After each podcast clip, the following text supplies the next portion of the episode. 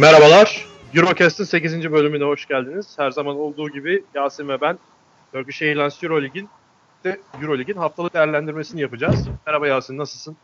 İyiyim Görkem sağ ol merhaba sen nasılsın? Ben de iyiyim, teşekkür ederim. Ne yapıyorsun, nasılsın?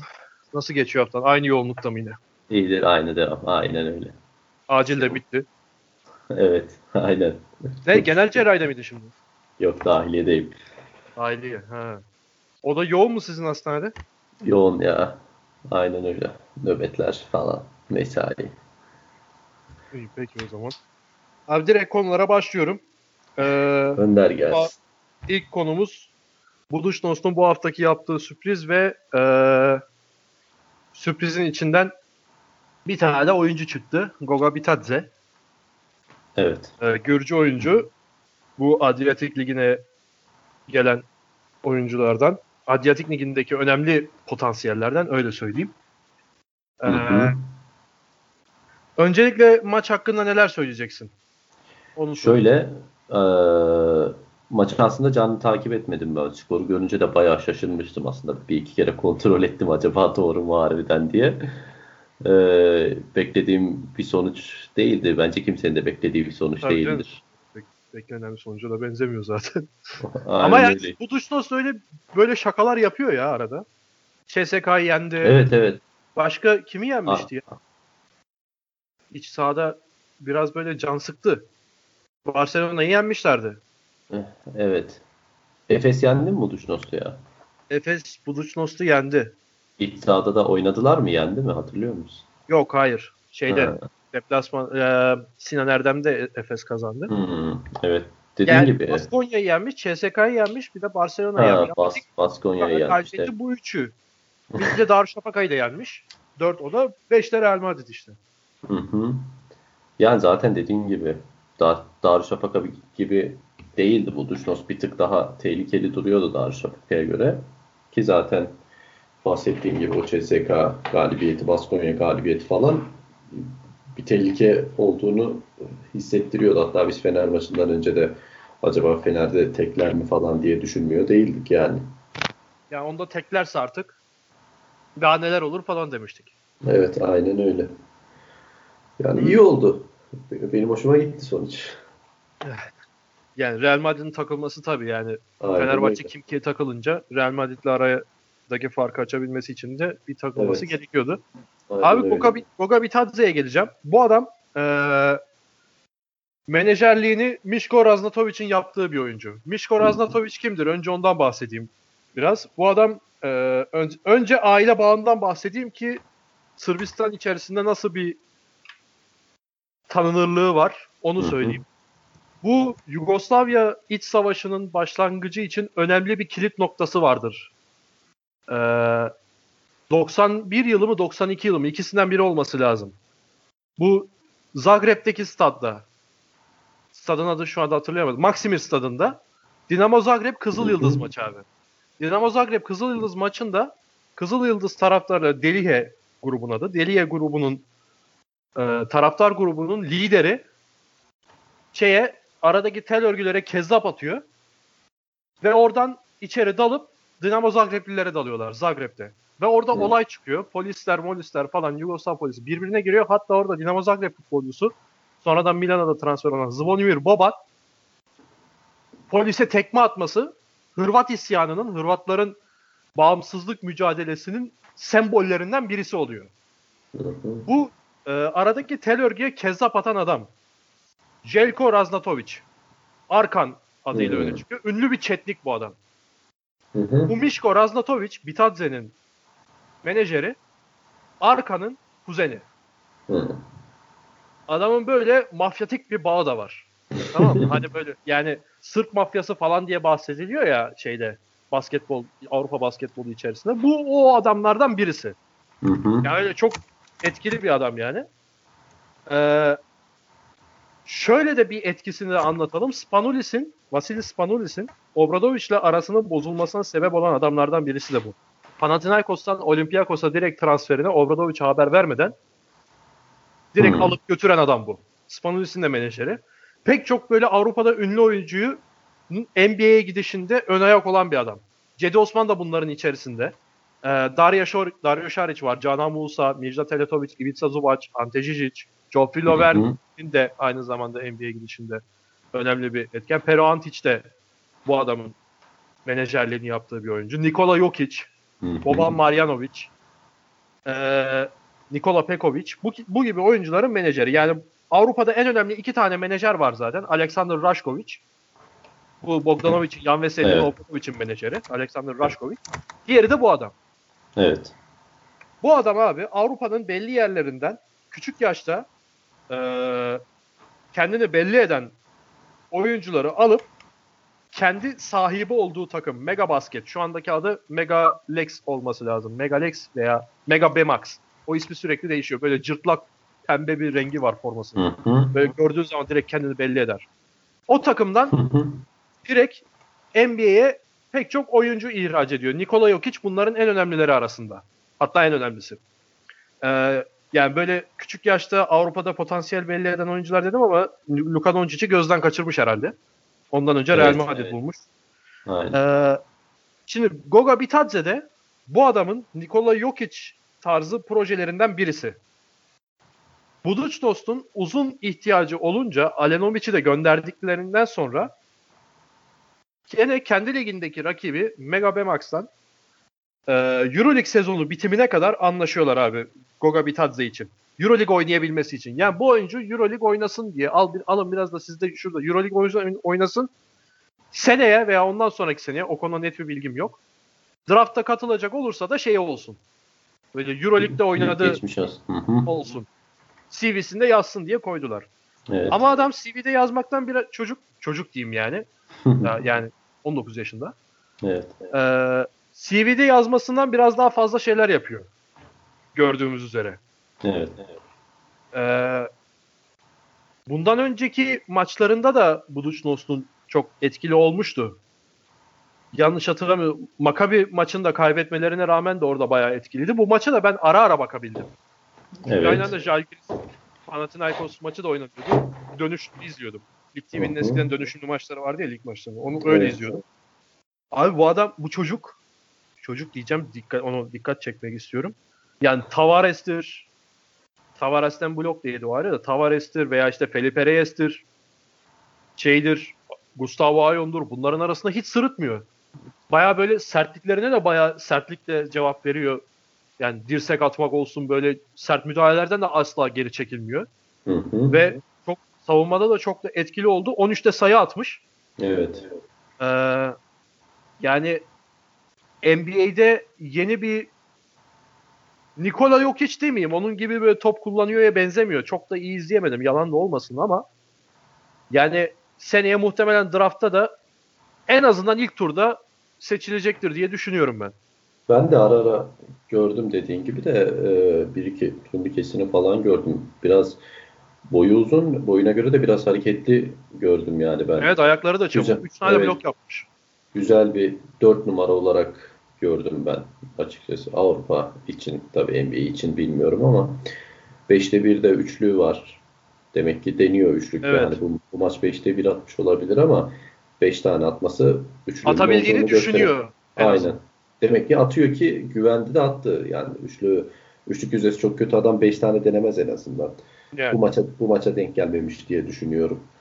Dediğin gibi double double da yapmış zaten. 10 tane de rebound almış. 27 dakikada süre almış. Real Madrid gibi bir takıma karşı. Yani zaten yani, Budućnost'un önemli bir parçası şu anda Euroleague sezonu bitene kadar. Evet zaten bu maçın MVP'si olmuş. Yani bence. Evet. Yani bilmiyorum. Clark Genelde MVP belki, Cody Clark evet, olabilir. Çünkü Cody Clark'ın e, daha çok verimlilik puanı var. Verimlilik puanına göre seçiyorlar. Aynen. Yani Ama yani evet. en azından ilk ikiye girmişler ya. Yani tabii hatta şey de söyleyeceğim. Bu bu konudan abi ben şeye de değinmek istiyorum. Ee, NBA'de parlayan belli başlı Avrupalı oyuncuların Euroleague'de pek çoğu oynamadı abi. Bu bence hani geçen se geçen hafta mı iki hafta önce mi ne geçen hafta konuşmuştuk. NBA ile Euroleague arasındaki fark. Evet. Orada işte Türk takımlarına böyle bir girişmekten şey yapmadık. Evet, evet. Genel Avrupa konusunda pek girmedik ama e, NBA'de parlayan bazı Avrupalı oyuncular mesela neydi şu Letonyalı'nın adı. Kristaps Porzingis evet. Hı Abi hı. 2.20'lik bayağı dribbling yapıp üçlük atan adam yani 2.20. Evet. Bu mesela Nikola Jokic veya veya Evet. işte zamanında Dirk Nowitzki veya Evet. işte şey Pau Gasol çok gençken oynamış ama hani onu öyle çok oynadı da sayılmaz açıkçası. Hı hı. Ee, Euroleague oynamayan Avrupalı yıldızlar. Aslında bu işte Euroleague'in eksiklerinden birisi de bu olarak bunu gösterebiliriz. Yani pek çok yıldız oyuncu kendi liginde oynamadan, kendi kıtasında oynayıp kendi ligin Euroleague'de oynamadan NBA'ye pır gidiyor hemen. Hani bunu Euroleague'de en azından biraz kendini gösterip o ligde de oyuncunun oynadığını veya işte en azından hiç değilse jeneriğe koyarsın abi. Anlatabildim mi? Hı hı. Yani e, Euroleague'in bu konuda da yani şimdi Bitadze'de hadi şans eseri denk geldi. Bu konuda da biraz buna yönelik çalışmalar da yapması gerekiyor bence. Oyuncu yani kendi içerisindeki yetenek kalitesinin e, yetenek seviyesini veya işte kalite eksiğini gidermek açısından. Pek çok yetenek hani kendi e, Euroleague oynamadan NBA'ye hemen gidiyor. Buna da bence bir çözüm bulması lazım Euroleague'in. Buna kimin çözüm bulması lazım peki? Takımın mı, Eurolig'in mi? Bence hani şöyle ne başkanın adını hatırlayamadım. Ha Jordi Bartomeu hani Hı hı. abi buna yönelik belli kurallar getirirsin. Nasıl söyleyeyim sana? Yani öncelikle bu takımlar arasındaki güç farkını ortadan kaldırabilirsin. Anlatabildim mi? Şimdi adam kapalı lig yapmaya çalışıyor. Kapalı Evet. lig olunca bu dediğim ihtimal hani belli başlı Avrupalı yeteneklerin Euroleague oynamadan gitme ihtimali daha da artıyor.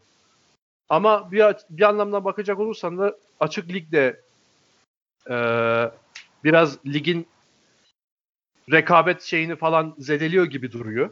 Hı hı. Hani ikisi bu iş aslında zor bir şey. Sen bana sordun nasıl yapabilir falan diye ama bu konuda benim net bir Evet, fikrim zor, yok açıkçası.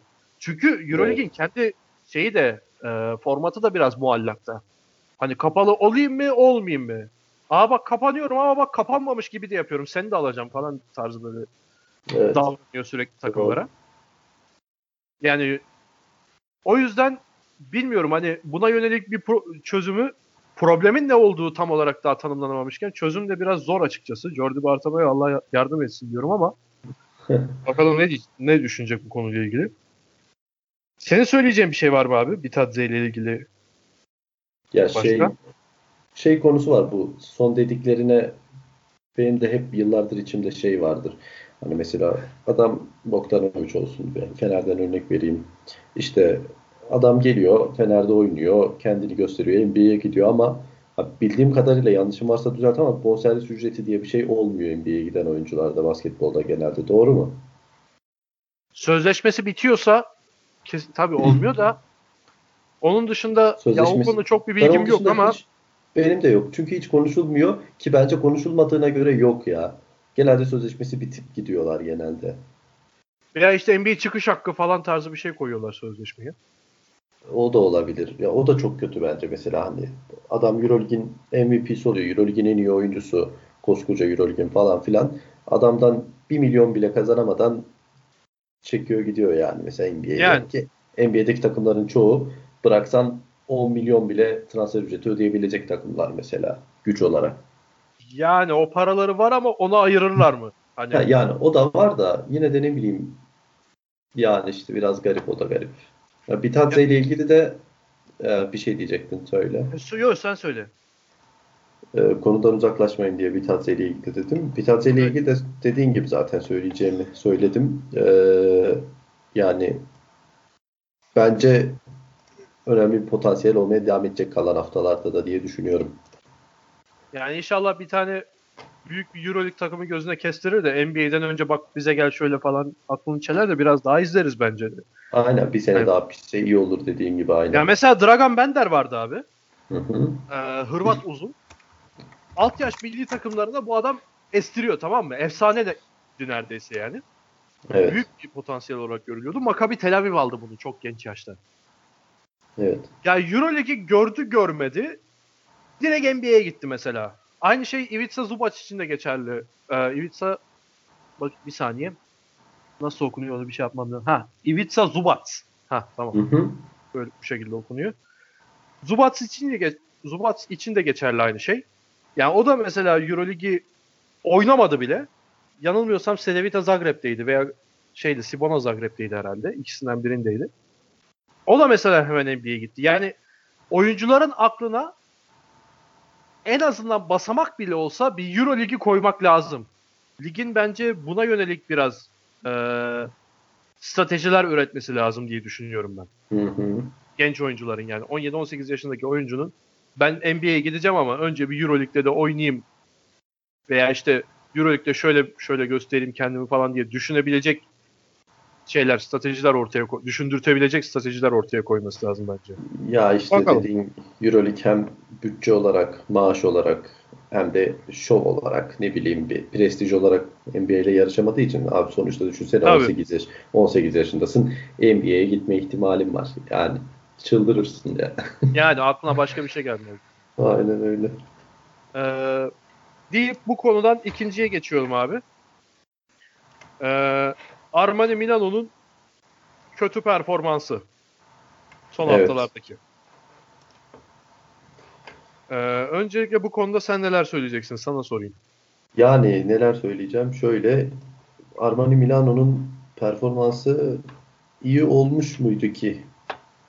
Gibi bir Yani ilk 8 haftanın 6'sını kazanmışlar ilk 8 maçın. evet. Hani o aralar böyle galiba geçen seneki gibi olmayacak delirtiyordu. Evet. Sonraki 8. haftadan sonrakinde 19. haftaya kadar 13 maçtan ikisini kazanabildiler. Evet. 11 maçtan. Aynen öyle. Yani bu konuda neler söyleyeceksin Milano'nun düşüş hakkında? Yani şöyle hani maçı izlemedim ben Milano'nun son Baskonya maçını ama e, tabii özetlere, geniş özetlere falan baktım biraz.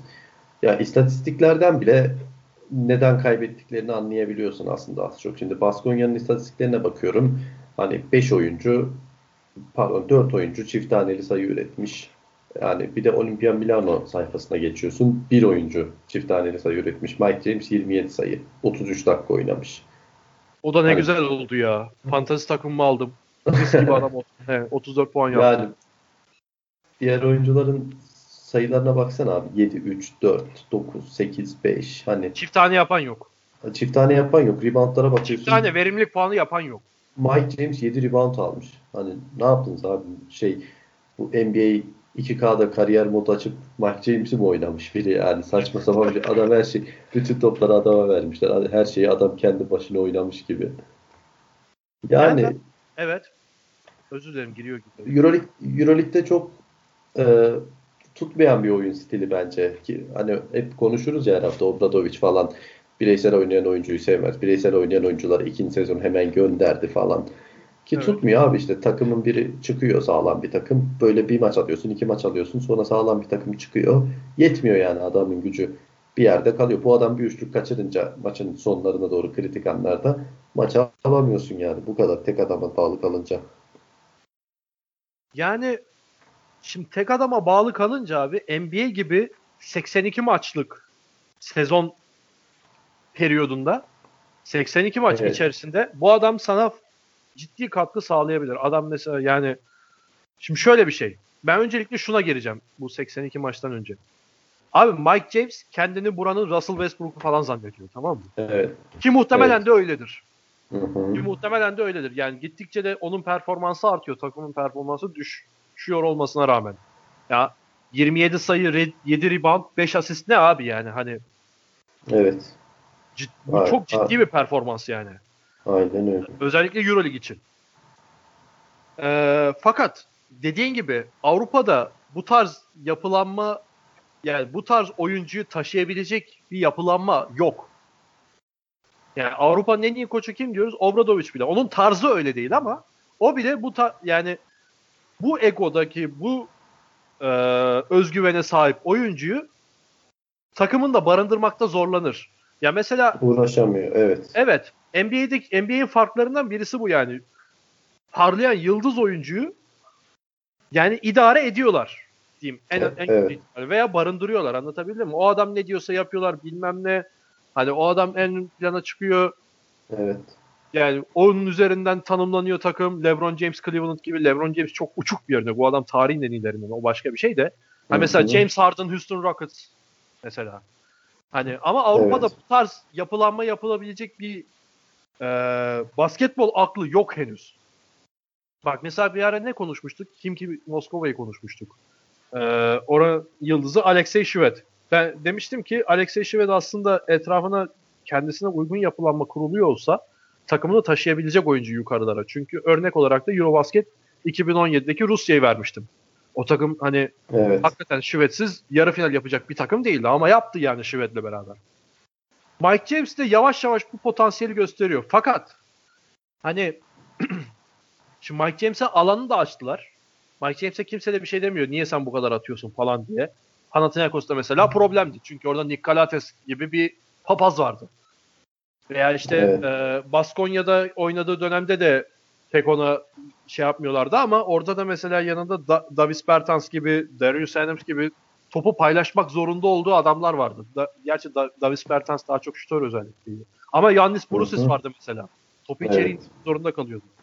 Evet. Ama burada tek başına idare ediyor ve pek de şu ar yani ilk 8 hafta galiba yapıyor. Bu sene onun senesi olacak falan gibi cümleler kurdurtuyordu ki ben ilk haftalardaki yazı, yazımda da bahsetmiştim. Yazılarımdan birinde de bahsetmiştim. Fakat demek ki Avrupa'da yemiyormuş bu iş. Yani. Biraz paylaşman gerekiyormuş. Veya bazı pozisyonlarda e, neydi o Sırp adamın adı? Ha, Vladimir Mitsov'a vermen gerekiyormuş. Veya işte ne bileyim evet. daha Bertans'a pozisyon hazırlaman, hocanın setini dinlemen gerekiyormuş. Avrupa'da yemiyormuş bu yani. Yani ya bir de şöyle bir durum var abi. Şimdi sen adama e, vermiyorsun topu, kullanıyorsun, kullanıyorsun. E tamam. Ya bu adam da oyuncu sonuçta. Bu adam da soğuyor. Hani e, ondan sonra kritik bir yerde seni tutuyorlar. Baskı geliyor ne bileyim el üstü atman gerekiyor. Boşta ekstrayı görüyorsun. Mitova veriyorsun. E bu adam soğudu. Hani sen bu adamı yani. baştan soğuttun. O, 10 hücumdur sen oynuyorsun. Bu adamın sıcaklığı kalmadı ki o da kolay değil sonuçta. Ya bir de abi bu tarz e, takımı en iyisi benim bırakın ben oynayacağım kaba tabirle konuşuyorum diyen adamların yani şöyle olması lazım. Kobe Bryant'ın bir açıklamasıydı bu. 15-19 yaş arası dönemi yani hastalıklı sapık gibi çalışarak geçirirsen eğer günde 6 saat kadar antrenman yaparak geçirirsen eğer diyordu Kobe Bryant 15-19 yaş arası veya 13-19 o aralar işte ergenlik dönemi diyeyim. Hı hı. Yani millet karı kız düşünürken sen saatlerini salonda evet. harcayıp ömrünü orada çürütürsen diyordu. 20'li yaşlardan 20'li yaşlar ve devamında rakiplerin ne yaparsa yapsın seni geçemez diyordu. Evet. Hani temelini çok çok iyi atman lazım ki üstüne koyman gereken şey tek başına da oynayabilecek potansiyeli versin sana. Yani bu evet. adam ya bunu diyen adam mesela 81 sayı atıyordu. Anlatabildim mi? Hı-hı. James Harden son 3 maçtır 163 sayı atıyor. Yani 3 maçta 163 sayı ne lan? Ne yapıyorsun yani? Ee, veya işte Michael Jordan gibi adamlar tamam mı? Bu adam yani mesela Avrupa'dan örnek verirsek Drazen Petrovic. Bu adamın annesi anlatıyor. Ortaokuldayken işte liseden önceki dönemden bahsediyor. Evin yakınında diyor spor salonu vardı diyor. Spor salonun anahtarını oranın görevlisinden zorla almış abi. Bak çocuk abi da. Zorla almış yalvar yakar. Her sabah okula gitmeden önce 3 saat antrenman yapıp öyle okula gidermiş. Evet. Yani hasta herif bunlar anlatabildim mi? Şimdi Mike James'e gelecek olursak. Mike James'e bu derece bir hastalık olduğunu zannetmiyorum. Olsa ne işi var Milano'da? Evet. Anlatabildim mi? Şimdi sen böyle bir adam değilsin. Böyle bir adam değilsen o zaman o topu o kadar elinde kullan. Ha diyeceksin ki bu takımda benden bu kadar yeteneklisi yok. E ama yani taşı o zaman abi. Ama taşıyamıyorsun. Evet. Yani biraz Mike James'in burada da durulması lazım. Hani biz hani Avrupa takımlarının böyle bir yapılanması yok falan dedik ama Mike James de bu yapılanmayı hak eden bir oyuncu mu? Onda da şüpheliyim açıkçası. Evet. Yani çok güzel özetledin zaten. Yani yine sana bir şey kalmadım. Geçen hafta ben çok konuştuğumdan beri. Yok ya ben ben yayında da söylüyorum. Yayında da söyleyeyim sana. Yayın dışında da söylüyorum. Ben seni dinlemeyi daha çok seviyorum zaten. Eyvallah. Teşekkür ederim. İnşallah dinleyicilerimiz de beni dinlemeyi daha çok seviyordur o zaman. Ne diyeyim? ee, Milano ve Mike James adındaki arkadaşla ilgili söyleyecek başka bir şeyin yoksa abi. Yok. Ee, yeni bir sonraki konumuza geçelim. Rick Pitino'nun deplasman fobisi. Evet. Panathinaikos'a geldiğinden beri NCAA'den hatta biz NCAA'de neler yaptığını böyle bir kağıt üzerinde konuşmuştuk. Sonra Hı hı. dedik ki herhalde iyi bir şeydir falan. Hı hı. Ee, Vizon tele repliği örneği verdik. Televizyonu yeni görmüş köylüler Evet. gibi. Ee, geldiğinden beri içeride CSKA Moskova'yı ve Bayern Münih'i yendi. Deplasmanda Olympiakos, Barcelona ve Žalgiris'e mağlup oldu. Ve bu haftaki açıklamalarından biri de hani e, gene outstanding falan dedi böyle bir tane daha şey Avrupa deplasmanına. Hani böyle Avrupa'nın atmosferlerine çok etkilendiğini söyledi. Haftaya da bir outstanding daha derse maçı kaybedip muhtemelen outstanding'i şeyden görür. Dimitrios Yannakopoulos'tan. Evet. Sen bu konuda neler söyleyeceksin Panathinaikos'un durumu açısından? Yani şöyle Panathinaikos zaten iyi gitmiyordu. Hani yenildiği deplasmanlar da bence çok sürpriz deplasmanlar değil. Ben onun için çok şey şaşırmadım. Hani sonuçta eee hani Zalgiris'e yenildi, Barcelona'ya yenildi. Bir de kime demiştik? CSK'ya mı yenildi demiştik? CSK içeride yendi, Olympiakos'a CSKA. Ha Olympiakos'a yenildi. Yani üçü de sonuçta hem sıralama olarak hem bu senenin gidişatındaki performans olarak Pitino'dan önceki Panathinaikos'tan da öndeki takımlardı. Yani sonuçta Pitino'da da bir sihirli değnek yok gelince çat diye bir dokunuş yapıp düzelecek. Ben onun için çok şey Pitino'yu suçlu bulmadım açıkçası. Hani sonuçta adam evinde CSK'yı da yendi. Ee, eski Panathinaikos evinde CSK'yı da yeni hemen hemen yenemeyecek durumdaydı. Yenildiği maçlarda da yani bahsettiğim gibi bence çok aman aman öyle ezici bir mağlubiyet de almadı. Ee, çok şaşırılacak mağlubiyetler de olmadığını düşünüyorum ben. Sen ben bir, pek bir problem olmadığını düşünüyorsun. Yok ben düşünmüyorum açıkçası ya. Ya şey Hani ama Pitino gelmeseydi de bundan Evet. daha iyisi olmazdı bence. Onun öyle demek. ya daha iyisi olmazdı. Daha iyisi olsun diye işte Pitino'yu getirmişti muhtemelen. Ha, Şimdi- daha daha kötüsü olabilirdi ama bence. Evet. Ya o da var tabii de Dimitrios Yannakopoulos'u düşün abi. Hani e, Türkiye'den örneğini verecek olursak en bilindik yakın örneği Aziz Yıldırım'a yakın bir herif tamam mı? Evet. Bu evet. da bayağı böyle mafyatik bir adam. Bir Olympiakos maçından sonra Olympiakos'taki salonda bayağı Spanolis'e seni karını ve çocuklarını öldüreceğim falan dediği be- çıktı ortaya. Evet. Böyle manyak bir herif. Evet. yani. Bu adam senin gibi anlattığın gibi düşünmeyebilir. Yani der ki bu ne lan Yani ben sen tabii. bunların hepsini kazan diye getirdim falan tarzı diyebilir. Pitino da hani ne oluyor nereye geldim falan, da diyebilir hani. Adam Evet. Amerika'dan böyle bir yere düştü. Fakat şimdi sen CSK'yı yendiklerini söyledin. CSK'yı yenmek tabii ki çok önemli bir kıstas Euroleague'in herhangi bir takımı için. Yani şu anda en iyi takım hangi? Fenerbahçe'yi düşünürsek Fenerbahçe için de çok önemli bir kıstastır yani. Fakat CSK'nın Evet. geçen hafta neyden bahsetmiştik? Düşüşü Dağılıyor. düşüşte evet. olduğundan bahsetmiştik. Hani düşüşe denk getirilen bir CSK'yı da Panathinaikos yenebilir diye düşünüyorum ben. Evet. O, Bunun o da dışında- doğru. Evet yani Barcelona'yı da deplasmanda yenebilirdi ama Barcelona'da yükselen bir formu Evet. Hani aslında karar vermek bu konuda biraz da zor açıkçası. Aynen öyle. Şimdi dediğin gibi Barcelona'nın yükselen formuna denk geldi. Zalgiris dediğin takım geçen sene Final Four yapmış. İlk 8'i inceden inceye zorlayan bir takım. Evinde iyi atmosferi olan bir takım. Koçları iyi falan filan. Hani ben onun için dedim biraz da açıkçası hani Ha, çok da problem Kolay. değil kolay deplasmanlar değil bence. Olympiakos dediğin takım 5. zaten hani gayet iyi gidiyor bu sene. Final, ilk 4'ü zorluyor. Ev sahibi avantajını zorluyor. Hani Yani Olympiakos 2 iki galibiyet daha almış olsa üçün, üçüncüydü mesela şu an. Hani onun için eee, bence birkaç hafta daha beklemek lazım ya nasıl gidiyor falan. Böyle evinde bir hani evinde bir Real Madrid Fenerbahçe maçı şu an ezberimde yok ama bilmiyorum gelecek fikstürde Panathinaikos evinde oynayacak mı ikisinden biriyle ama Ee, Panathinaikos Real Madrid'le sanırsam içeride oynayacak bir sonrakinde. Fener Pana'ya gitmişti sanırım. Fener Fener oraya gitmişti. Fener'le de hı. Arena'da oynayacak. Yani bakalım evinde Madrid'i de yenerse Yani bir Hani- sonraki hafta da Maccabi ile deplasmanda oynuyor. 3 hafta üst üste deplasman oynayacak Panathinaikos. Oynamış Tamam. olacak.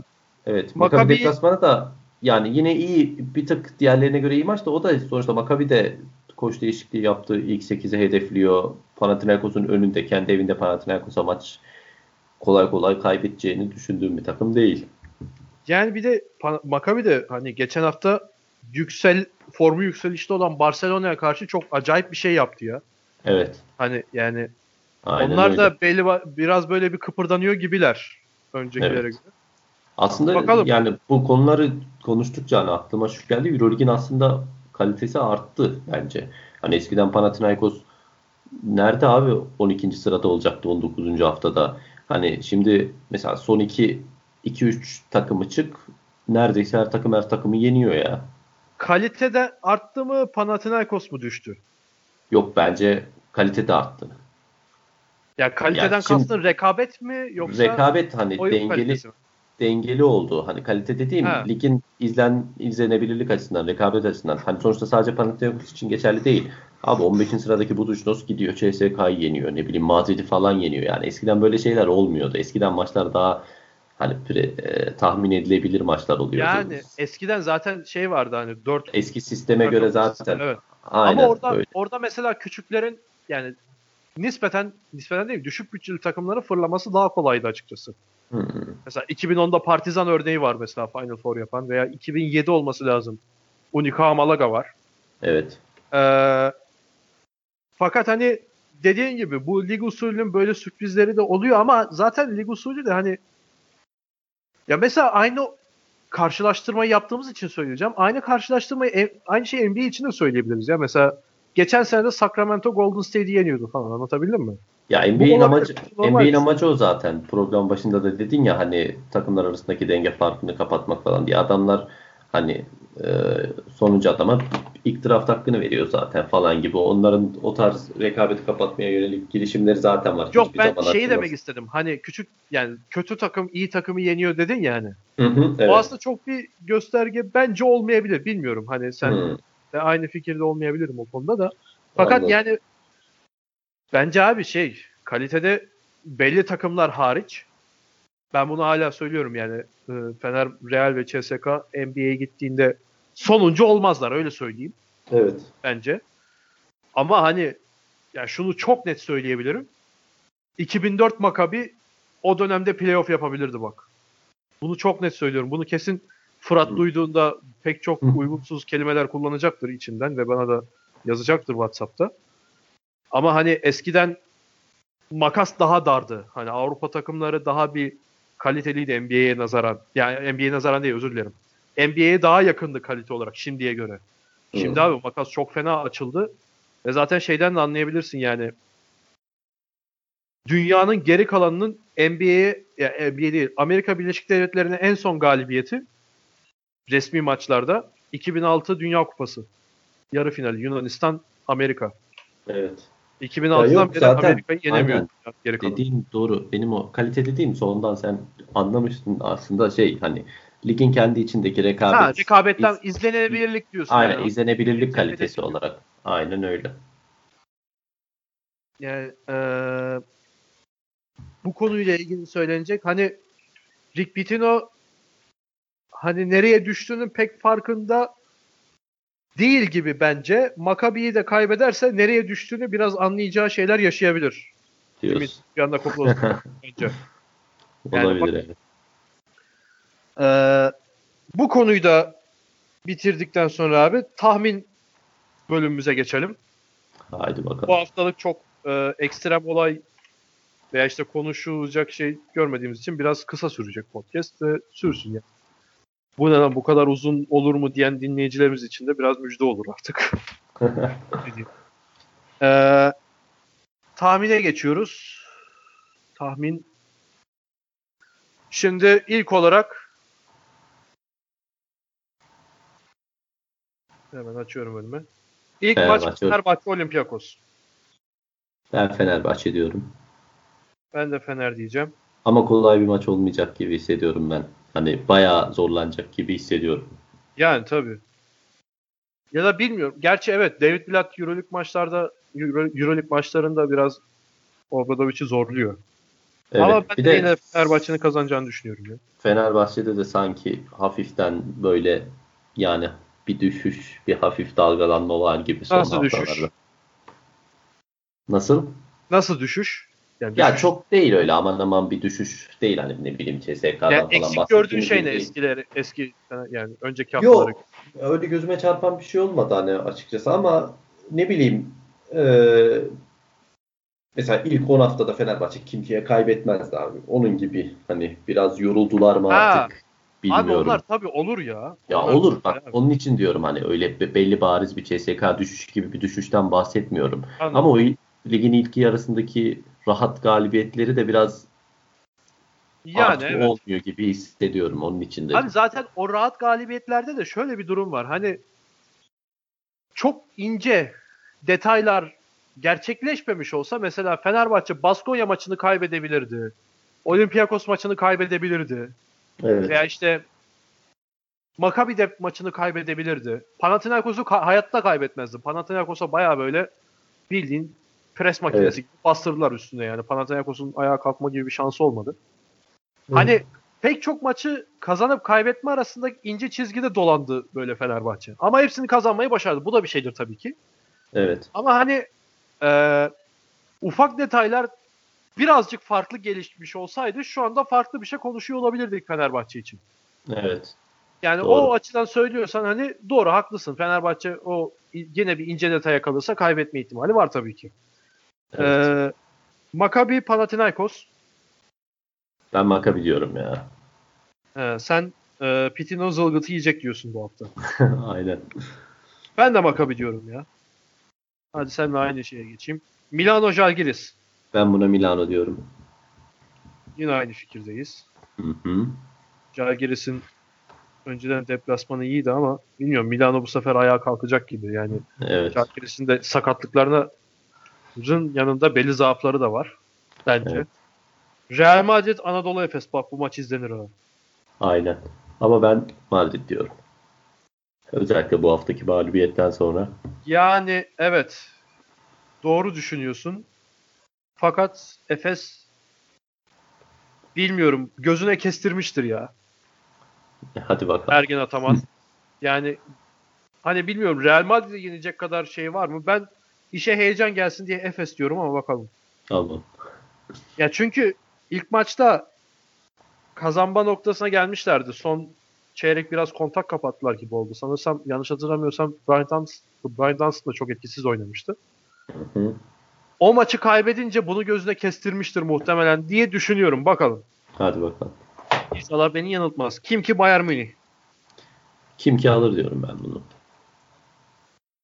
Ben Bayern Münih diyorum. Tamam. Ee, Daçka Baskonya. Baskonya. Taşka diyeceksin herhalde. Yani. Efendim? Taşka diyeceksin herhalde beklediğine Yok ya göre. ben de yine Baskonya diyeceğim de yine tabii sürprizler de olabilir ya. Tamam. Yani sürpriz olma ihtimali geldi aklıma çünkü. Budućnost Gran Canaria. Düşme potası. Derbi. Buduşnos diyorum ben. He. Ben de Budućnost diyorum. Alt sıraları ilgilendiren Aynen önemli bir. mücadele. Barcelona CSKA Moskova. Ben buna da Barcelona diyorum. Hayda. Şimdi Güzel. benim fantezi takımımda Will Clyburn'la Corey Higgins var. Abi şeye deli oldum ya Itudis'e. Corey Higgins'i niye oynatmıyorsun abi sen? Boşuna 15-20 puanımı yedi herif ya. Bak yine sinirlendim ha. Neyse. Ben bunu CSK beni yanıltmıştı bir tane maçta. Gene seninle böyle tahmin yaptığımızda fakat ben yine CSK diyeceğim ya. Hadi bakalım bu, bu maç da güzel maç olur ya. Evet. Tahmini de burada noktalandıralım abi. Söyleyecek başka bir şeyin yoksa bu Yok. hafta programı burada kapatalım. Tamamdır. Ee, Eurocast'in kaçıncı bölüm oldu ya? Geçen programda bölüm sayısını şaşırmışım. 6 demişim halbuki 7.ymiş. Ha şimdi O zaman, 8. o zaman 8 oluyor. Evet. Ee, Eurocast'in 8. bölümünde bu haftalık sonuna geldik. Gelecek hafta tekrar görüşmek dileğiyle. Hoşçakalın. Teşekkürler. Haydi hoş, hoşça kalın.